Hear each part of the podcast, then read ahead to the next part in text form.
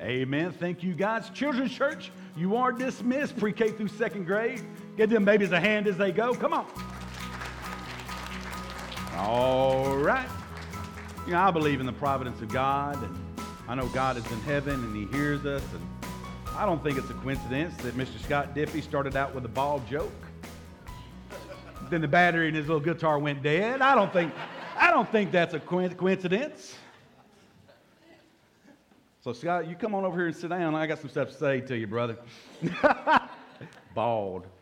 Elisha was bald. You saw what happened to those boys that made fun of him. Bears.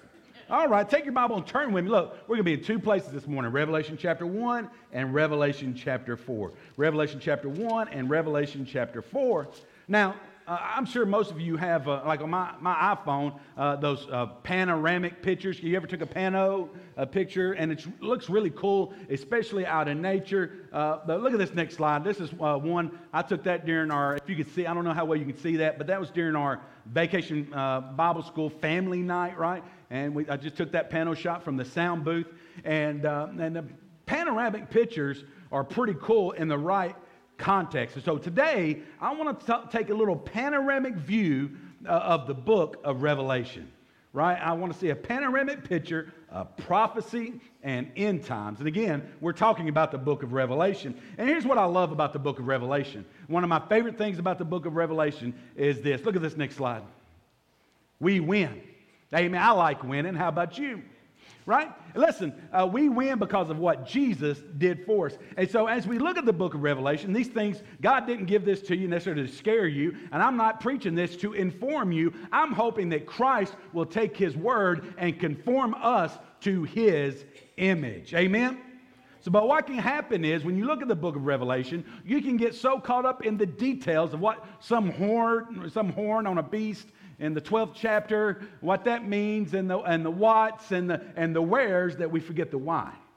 The why, right? Uh, the book of Revelation affects my life today. It is applicable for your life today, where you live. This is not something just for the future. God gave His word to live today. So the book of Revelation, look at this next slide.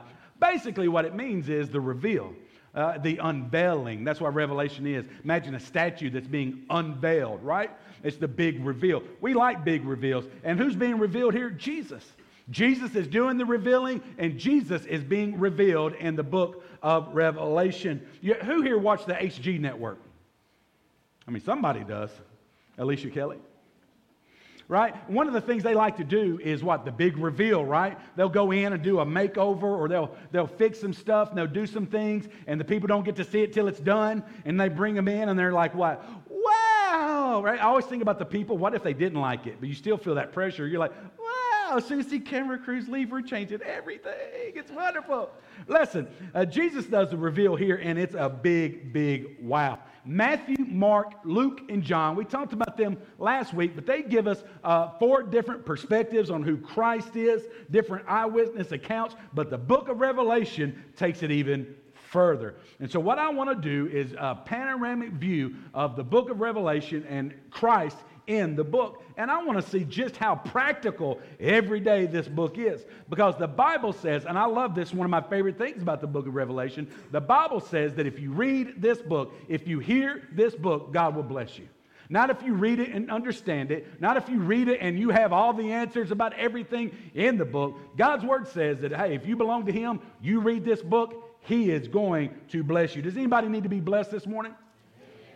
Listen, okay, so as we get started, uh, um, we're, we're, going to talk about moving into the end times and all of that. But the Bible is pretty clear. We'll talk about this some more about the rapture. You've heard of the rapture. That's where believers in Christ, before the really the, the tribulation time officially kicks in, believers in Christ are going to be called up to heaven to be with the Lord. Okay, before before that starts. So it's going to be boom, boom. And in the first service, I said, I hope the Lord raptures me while I'm preaching. And Andrew Skaggs, that old skinny bass player over here, Andrew Skaggs said, Amen. he was like, can, can you rapture me some Mexican while you're up there? Come on. I didn't appreciate that. I hate him. But we see the end times, if you will, approaching. And the scripture, the Bible, gives us some hints and some clues that these times are approaching. Look at this next slide. The first one is natural disasters, right? Think tsunamis and earthquakes and tornadoes, flooding, flooding right? And as these things are increasing and getting worse, God says that that's a sign that uh, we're getting closer to the time of Christ's return. Look at this next slide. Another one is uh, one world government, one world religion. There's this one world figure, the Antichrist. He's going to be a handsome devil, and uh, like literally, he's going to be a handsome devil, very charismatic, and the world's going to be crying out for peace, peace, no matter what. We got to have peace. And he's going to usher in a time, hey, if you do what I want, we're going to have peace in the world. And it's going to be a time of one world government and one world religion. Even in the United States today, there are those people, uh, uh there are Americans, United States, that think that having borders is immoral. And so you see, obviously, as the days are approaching. Look at this next slide. Another one is Christians being killed. I, I, heard a guy one time, he told me, he said, Man, I am glad that I'm not going to, you know, when, when, when that time comes to take the mark of the beast, and you're going to have to choose between Jesus and taking the mark of the beast, and if you choose Jesus, they're going to kill you. He said, Man, uh, that's going to be a rough time. But listen, guys, Christians are being killed today in 2019. The last decade for Christians has been the deadliest uh, decade in the history of the world. More Christians have died simply because they were Christians in the last 10 years that ever have since the day of Pentecost. Christians are being killed, they're being murdered, they're being massacred, and it doesn't matter if CNN or Fox News doesn't report it, it's still happening. Christians are being killed. And as you see more of this, you know the end times are coming. Uh, next one, look at this increase in sin, right? Uh, we, we can see that all over the place, right? A sign of the times. Wrong has become right, right has, right has become wrong. Uh, the United States spends more money, dollar for dollar, dollar for dollar. The United States spends more money than any nation in the world on education, but yet we still have mayhem and immorality and murder and, and terrible things happening. Why? It's a sign of the end times. Now, look at this next slide. Also, the ability to take, now, not the mark of the beast, okay? If there's the mark of the beast, you're late, okay? The mark of, not the, but the ability to do the mark of the beast. Um, you remember those, uh, your dogs. Many of your dogs or your pets have those microchips in them, don't they? Those little microchips. How convenient is that? You lose your dog, turns up, they can scan it. Oh, we know who this dog belongs to, right? And if you follow any of the Chester County bulletin pages, people always losing their dogs. Amen? And finding dogs. All right. But listen, uh, and there's companies that have their employees putting those microchips in because it's convenient. They clock in, they clock out. It contains, it contains, it tracks their movement, all their medical information if there's an emergency, right? Credit card companies would love to put that little chip that you stick in the, the slide. They'd love to put that under your skin so you could just charge wherever you go and any time. This is the future. I'm not saying microchips are the mark of the beast, so hear me right. I'm not saying it, okay? If it meant that I didn't have to carry a wallet, I'd stick anything on me. Just, yeah, do it. It'd be great, right? But, but I mean, they're already tracking me on my phone. They know where I am.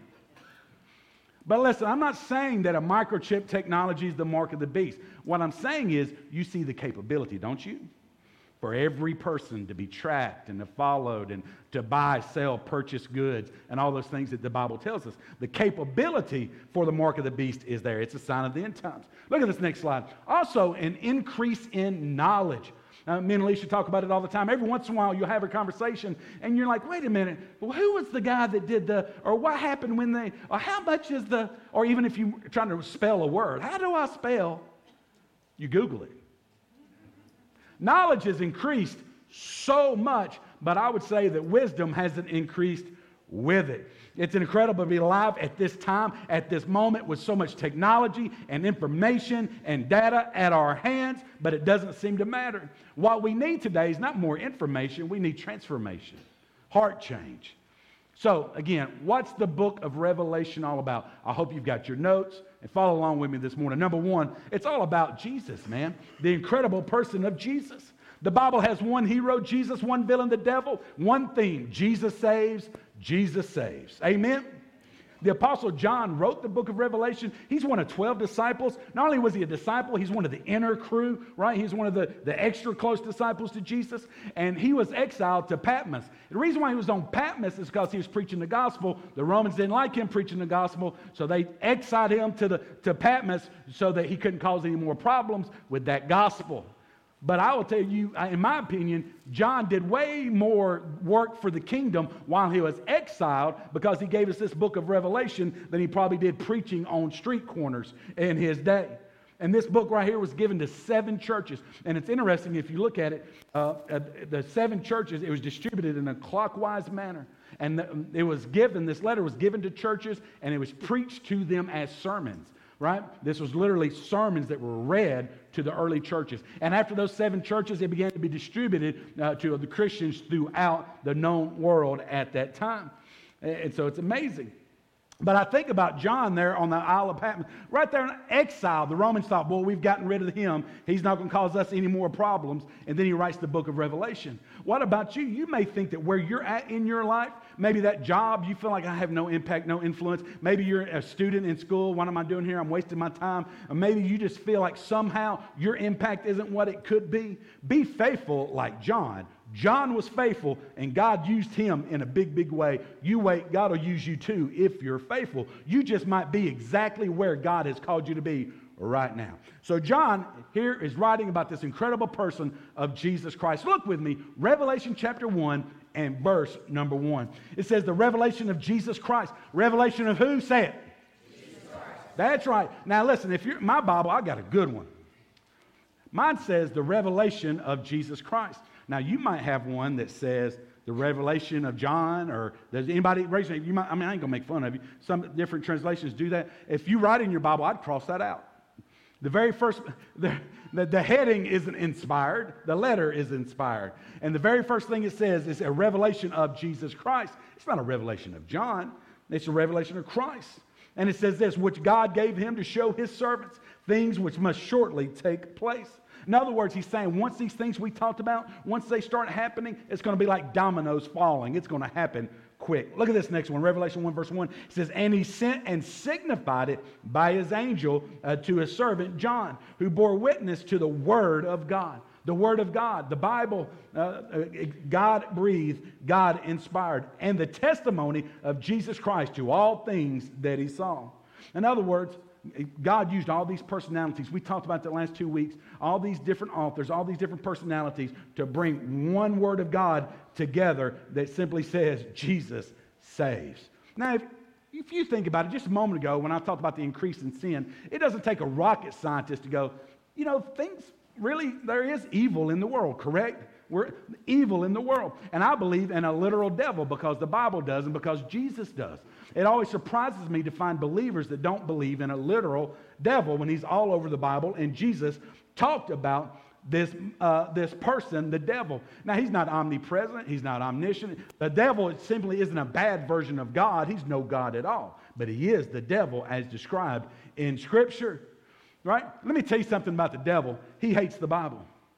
He hates the Bible. So if he can keep you out of it, mission accomplished. But not only that, I think he hates, this is my opinion, but I think he hates Genesis and Revelation more than any other books, any other two books of the Bible. Genesis and Revelation, right? These, these are the books that absolutely have to stick in his craw. In the book of Genesis, the devil is announced. In the book of Revelation, the devil is trounced. In the book of Genesis, we have the first heaven and the first earth. In the book of Revelation, we have a new heaven and a new earth. In the book of Genesis, you have uh, the first Adam reigning on earth. And on in the book of Revelation, you have the second Adam, Jesus, reigning forever.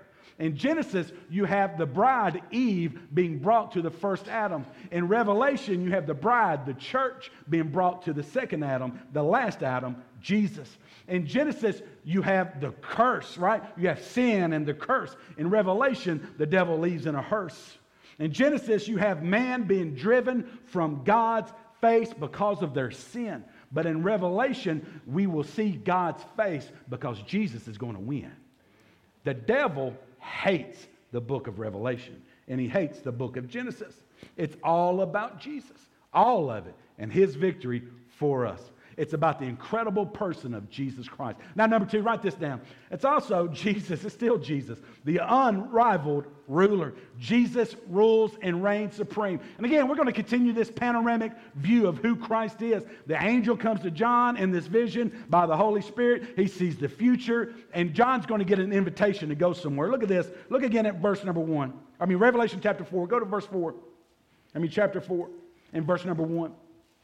He says, After these things I looked, and behold, a door standing open in heaven. And the first voice which I heard was like a trumpet speaking with me, saying, Come up here, and I will show you things which must take place after this. Verse 2 Immediately I was in the Spirit, and behold, a throne set in heaven, and one sat on the throne. And he who sat there was like a jasper and a sardius stone in appearance, and there was a rainbow around the throne in appearance like an emerald. That's amazing. Listen, just briefly as a, a, word here, there's basically three levels of heaven, or three kinds of heaven that you learn about in Scripture. The first one is when you look up at the sky, right? The clouds, the stars, the sky. That's the heavens, right? You've heard it, you know, uh, called that before, the heavens. The second level is where the angels and the demons throw down and have their fights. Uh, scripture is clear that forces and wars and princip- uh, principalities, uh, that things are happening in this second realm that we can't see with the naked eye that there's warfare going on. The third level, though, that's where God resides. And G- Jesus is like, John, come on up here. He's calling John to the third heaven. He says, I want to show you some things. Now, why could John go there? Look at this next slide. John had access because of Jesus. John could enter the throne room. He could go to the third heaven because of Jesus, because of what Jesus did. And as a believer, whenever I pray, where do I go? To the throne room right? I have Almighty God, I am in His presence. Now, this isn't a great example, but it kind of reminds me of this. When we were in East Tennessee, we had a family that we cared a lot about, that we really uh, were close friends of ours, and they were big time in the University of Tennessee. You know what I mean? Godly people, saints. A big, they were involved in Tennessee athletics, and they had season tickets to everything, but not just regular old season tickets. Okay, the first time they said, "Y'all want to go to the ball game this weekend?" I said, "Well, sure." Right? And they gave us their tickets, they gave us the parking pass, and we had these lanyards, right? And I'm like, man, this is, we parked right next to General Neyland. I'm not even kidding, right there by the stadium. It was good coming in, but it was bad going out. You know what I'm saying? And so we parked right there, walked, just walked across the street right? Right into the stadium. It was amazing. And then we met them at the seats. And when we got there, wonderful seats, about 19 rows up, 45 yard line, the little box section of box seating there, nice. And then he says, Hey, you want to go to the, I forget what it was called, but some kind of VIP area. I'm like, Well, sure. And so we head out. We go to an elevator. I didn't even know that place had an elevator. We go up to it, and there's some security lady there, a little black lady. I think she could have took me. And she looks, and she looks at that lanyard. Oh, you got to come on in and you go on the elevator, and then it went, I don't know, to the Bat Cave or somewhere, and we go down. And then what happened was you walk out, and you're in this amazing. People are eating, and there's former Tennessee football players and all kinds of big wigs. And I showed up, I was like, man, I don't belong here. But, but I knew somebody. And then he says, hey, you want to go out on the field? I'm like, well, no. Yes, I want to go out on the field. And so here we go. They're out there warming up. We're out there on the field. Right? It was just amazing. And then we go back to the seats and we have a good time. And matter of fact, that same guy, that, again, uh, University of Tennessee baseball, they had those seats right beside the dugout, nice leather, comfortable seats right beside the dugout. But it also came with a, a wristband, so you had the tickets for the seats, but also uh, the wristband. And if you went into the into the uh, middle of that stadium, you'd go down this little ramp, and again, there's another little lady there, a little security guard. I think she could have took me. And, but if you have that little, the right wristband, you can get in. Why? Because I knew somebody. And when you get in, they had all this food, all this drinks, and it's all free. Well, somebody paid for it, but I didn't. And, and, they got the ball game on all the little flat screen TVs and the air conditioners pumping. I'm telling you, I watched half the games down there. Okay, it was just wonderful. But I didn't do that, and that wasn't me. But that's, I was only there because I knew somebody, right? Somebody else paid for those tickets. I didn't pay for those tickets. Let me ask you a question. As a believer, I wonder how many times in my life I bought the cheap seats and kneeling. I'm sitting under the jumbotron. I got to turn around and look like that all the way up at the top. See those nice seats. See those box seats. Think, boy, it must be nice. It must be nice.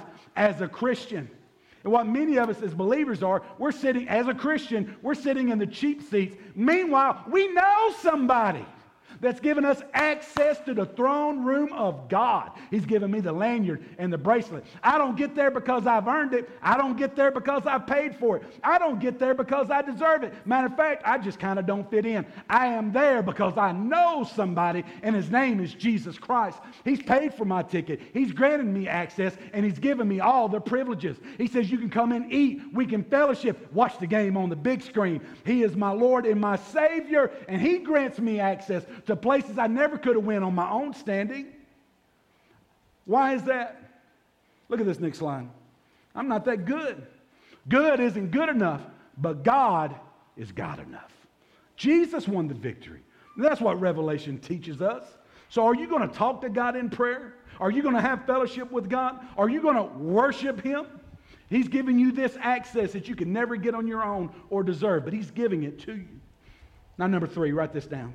Also, again, it's about Jesus the majesty, the indescribable majesty of Jesus. Look at verse number five, Revelation chapter 4 and verse number five.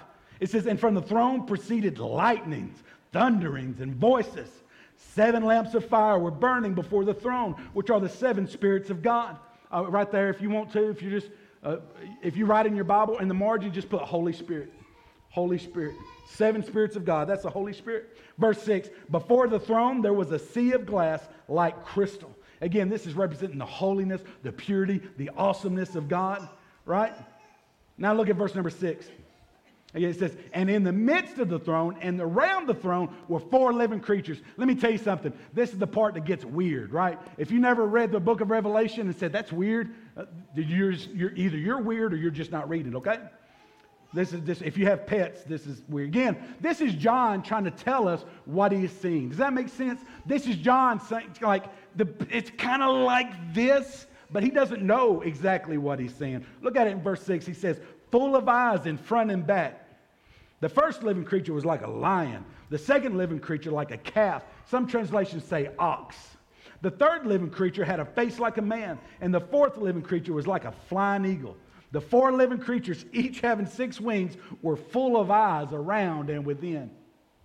Who's got a pet? You got a dog, a cat at home? All right, dog people, raise your hand. Dog people, raise your hand. All right. Why didn't y'all raise your hand the first time? They all went up. Yeah, I got to. Uh, okay, who has cats? Raise your hand. All right, all the devil worshippers. Amen. Listen, could you imagine? Don't email me. Okay, Brother Marcus, cats are God's creation. No. Listen, listen. There he is, not mine. All right, listen. What if your pet had eyeballs all over it? Would you pet it?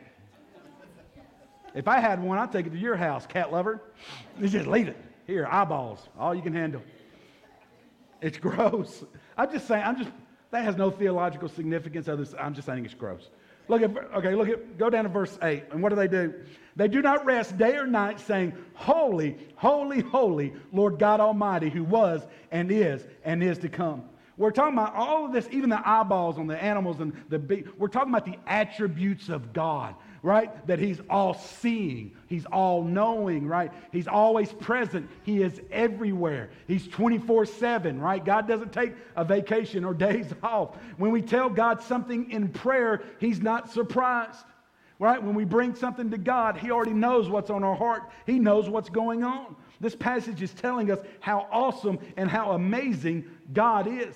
We're simply, again, seeing the fact that God is all seeing, He's all knowing, He's all powerful. Now, what do these four beasts represent? Now, you'll find now, th- symbolism in the book of Revelation can actually mean multifaceted things.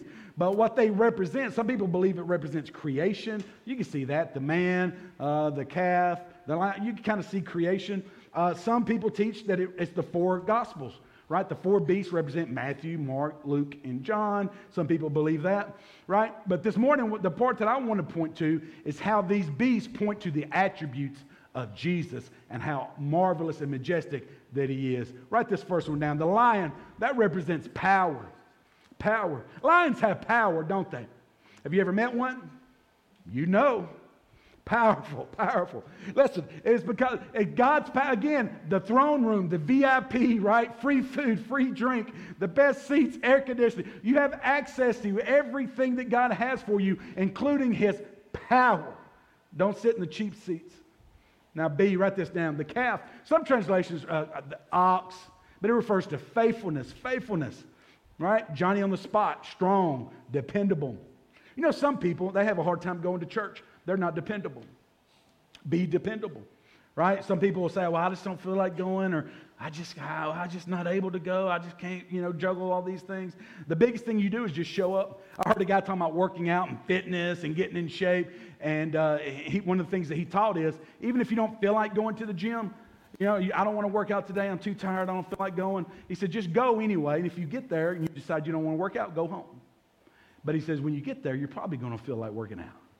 Same thing's true church. I don't feel like worshiping today and listening to that bald-headed preacher. And I just, I just, I don't, I don't feel. Listen, when you come, right, you lead your feelings, and then your feelings will catch up when you get here.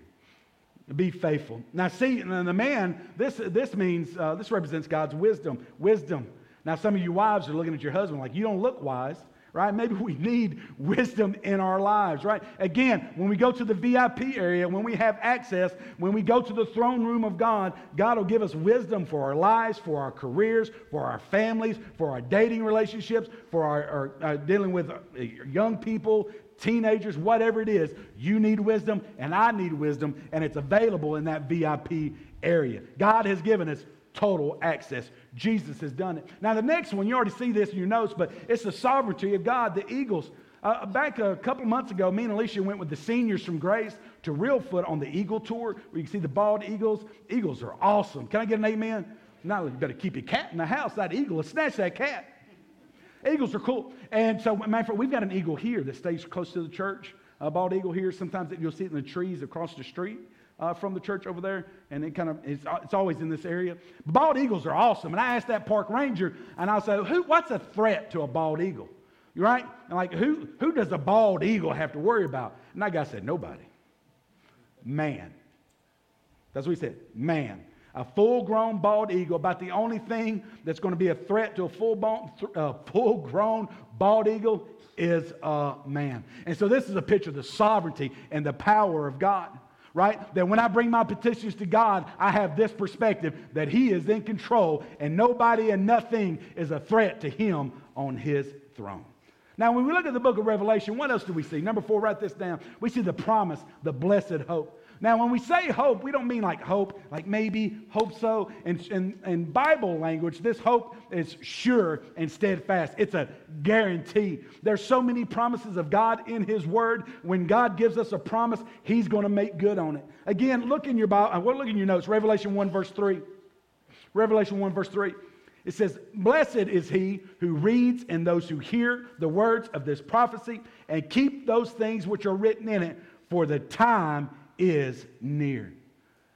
He's promising the time is near. Now, I don't know if you've noticed this. Children's books, children's books have the best theology. Most of them have the best theology and the eschatology. Eschatology is the study of end times, right? And so uh, when it comes to end times and theology, uh, children's books just knock it out of the park because almost every one of them, look at this next slide, almost every one of them li- end with, and they lived happily ever after. Matter of fact, say that with me on the count of three. One, two, three. And they lived happily ever after. Listen, if you know Christ, that's how your story is going to end. It's the best ending, the only ending that you want. Don't you hate it when you're reading a book or watching some stupid movie and then, like, you're into it and then it just ends? You're like, what happened? Right? What happened? Why did, it's like they ran out of money and just quit. Or in the book, they just ran out of paper right? You think I could do better than that. Listen, God's story uh, for you, if you're a believer, ends just like this. And they lived happily ever after. We're all moving. Listen, guys, this is just a panoramic view uh, of Revelation, but listen, we're all moving toward the end times. It's either one or two things. It's soon going to be the end of your time, okay? Or it's going to be the end of all time. One of those two things are rapidly approaching and coming upon us. The invitation is yours. You don't have to sit, if you're a believer, you know that you're saved. You don't have to sit in the cheap seats sweating, nacho cheese dripping off your face. Listen, you don't have to sit in the cheap seats looking at the VIP area going, it must be nice. Because of Jesus, He's given you all things. You have access to God. You can bring your prayers, your petitions. You can have His wisdom. You can have His power in your life. He will save you. He will redeem you. He'll forgive you. And the, the thing is, He's the only one that can.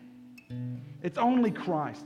Look at this again. Revelation chapter 4, verse 8. Look at it. It says, And they, they do not rest day or night, saying, Holy, holy, holy, Lord God Almighty, who was and is and is to come. Listen, that's a breakdown. You want to study the book of Revelation? That's an outline of the entire book of Revelation. Who was and is and is to come. Chapter 1, who was. Chapter 2 and 3, who is. Right? Chapter 4, all the way to the end of the book, and who is to come. That's the book of Revelation uh, just summarized for you. God wants you to know Him. He wants you to allow Him to save you and to redeem you. He wants you to spend eternity with Him. But you got free choice. When that guy said, You want some tickets to the ball game? I could have said no. But it was a gift. When he gave me those parking passes, I could have turned them down. I would have been stupid to turn those down. When he took me into the VIP area where I did not belong, it would have been dumb to turn that invitation down. Free food, free drink. He asked me if I wanted to go out on the field. No, maybe some other time. And just like that, Christ's invitation for you is way more amazing than some stupid ball game at some stupid stadium. Just like he said, John, come up. He called John up to heaven with him. John, come up. He's saying your name. Marcus, come up. Maybe you're a child of God. You know that you're saved, but you haven't been going up. You're sitting in the cheap seats of Christianity, and He's offered you everything that you need for life and for holiness, righteousness. Maybe you've never given your heart to Christ, and right now He's saying your name. Hey, come on up. He died to save you, and He died for you because He loves you, and He wants to have fellowship and relationship with you. But it only happens when you say yes. Yes. Let's pray, woman. Let's pray. Father God, thank you so much for your word. Thank you for your invitation. Lord, I just pray that your people will answer your call. Listen, every head bowed, every eye closed. You're here this morning, and, and, and you know that you're saved. You know that you're a Christian. You know that you've got access to the very throne room of God. But in your heart, maybe you know, I've been sitting in the cheap seats. I've been settling for the things of the world. I've been in the cheap seats. I haven't been accessing the throne room of God. And maybe that's your prayer this morning. Maybe that's your prayer. You want to say this. You want to say, Lord, I want to spend more time in the throne room. Lord, I want to spend more time in the VIP area with you, fellowshipping with you, bringing my petitions to you, worshiping you. Is that your prayer this morning? Slip your hand up. I want to pray for all of us, all over the sanctuary. Let's pray. Father God, thank you again for your word. Thank you for the blessing of knowing you and just the privilege of making you known. But Lord, sometimes we sit in the cheap seats. Lord, we don't take advantage of everything that you died to give us, that you purchased with your blood. And Lord, as your children, we don't want to take for granted anything that you've given us. So, Lord, help us to be people people that are marked by spending time with you. Lord, we need your wisdom, we need your power. So, Lord, empower us, help us to spend more time with you, more, more time in your presence, seeking your face, seeking your will, knowing that that's the, absolutely the best place that we could be in your will. Listen, guys, as we keep praying, every head bowed, every eye closed, please, no looking around for just a moment. There's some of you here this morning, you know that you need Jesus. You've never said yes. And that scripture says, who was and is and is to come. And if you were to die today without Christ, that Christ who is to come, someday he is going to judge you And He's going to judge you righteously because you know that you're a sinner. And God has been speaking to your heart, but maybe you've put Him off and put Him off and put Him off. And right now, you know that you're a sinner, that you need to be saved, man. You need to give your heart to Christ, the God that's revealed in the book of Revelation. So, right now, again, I won't embarrass you. I just want to pray with you. I will not call you out. I will not single you out in any way. I promise. But I just want you to do business with God. So, right now, in your seat, if it's your desire, you want to pray to receive Christ right now. Would you slip your hand up for just a second so I can pray with you? God bless you. I see you. God bless you. I see you. God bless you. Who else? Is God calling? He's saying, Come up. Listen, those of you who raised your hand, maybe you didn't raise your hand just now, but you know that you need Jesus. Why don't you pray a prayer like this? It's not the words that you do in business with God. Maybe you need to say, Father God, I'm a sinner. Acknowledge your sin to God. I, am a sinner. I sin. Lord, I do dirt and I do it on purpose. But Lord, I turn from my sin. I repent and I'm turning to Jesus. Save me, Jesus. Tell him I'm putting my faith in your death, burial, and resurrection for my salvation. Tell him. Just tell him, man. Save me, Jesus. God's word is clear. Anyone who calls on the name of the Lord will be saved. You put your faith in Him and not in you, He will save you. I want to encourage you to make that decision public. Maybe you've prayed a prayer like that at a previous service and you need to follow through and be baptized. You know, that's the first step of obedience. When we trust Christ, He wants us to follow through and make it public by baptism. You come this morning, we'll schedule that and rejoice with you. Maybe your baptism's on the wrong side of your salvation. You know, you got saved after your baptism. You want to get those things in order, and we'll help you do that. Maybe this morning God is calling you to be a part of the Grace Baptist family. This is your church home. You know it. God has confirmed it. Why don't you come this morning? Be a part of the team. Put the jersey on. Whatever God is calling you to do, maybe you just need to, during this invitation, maybe you need to enter to the throne room and ask God to forgive you of some sin in your life. Maybe it's the sin of not coming to the throne room. But whatever it is, during this invitation, do business with God. Father God, we surrender this invitation to you. It's in Jesus Christ's name we pray. Amen. Amen. Will you stand with me? Worthy is the Lamb who was slain, and holy, holy.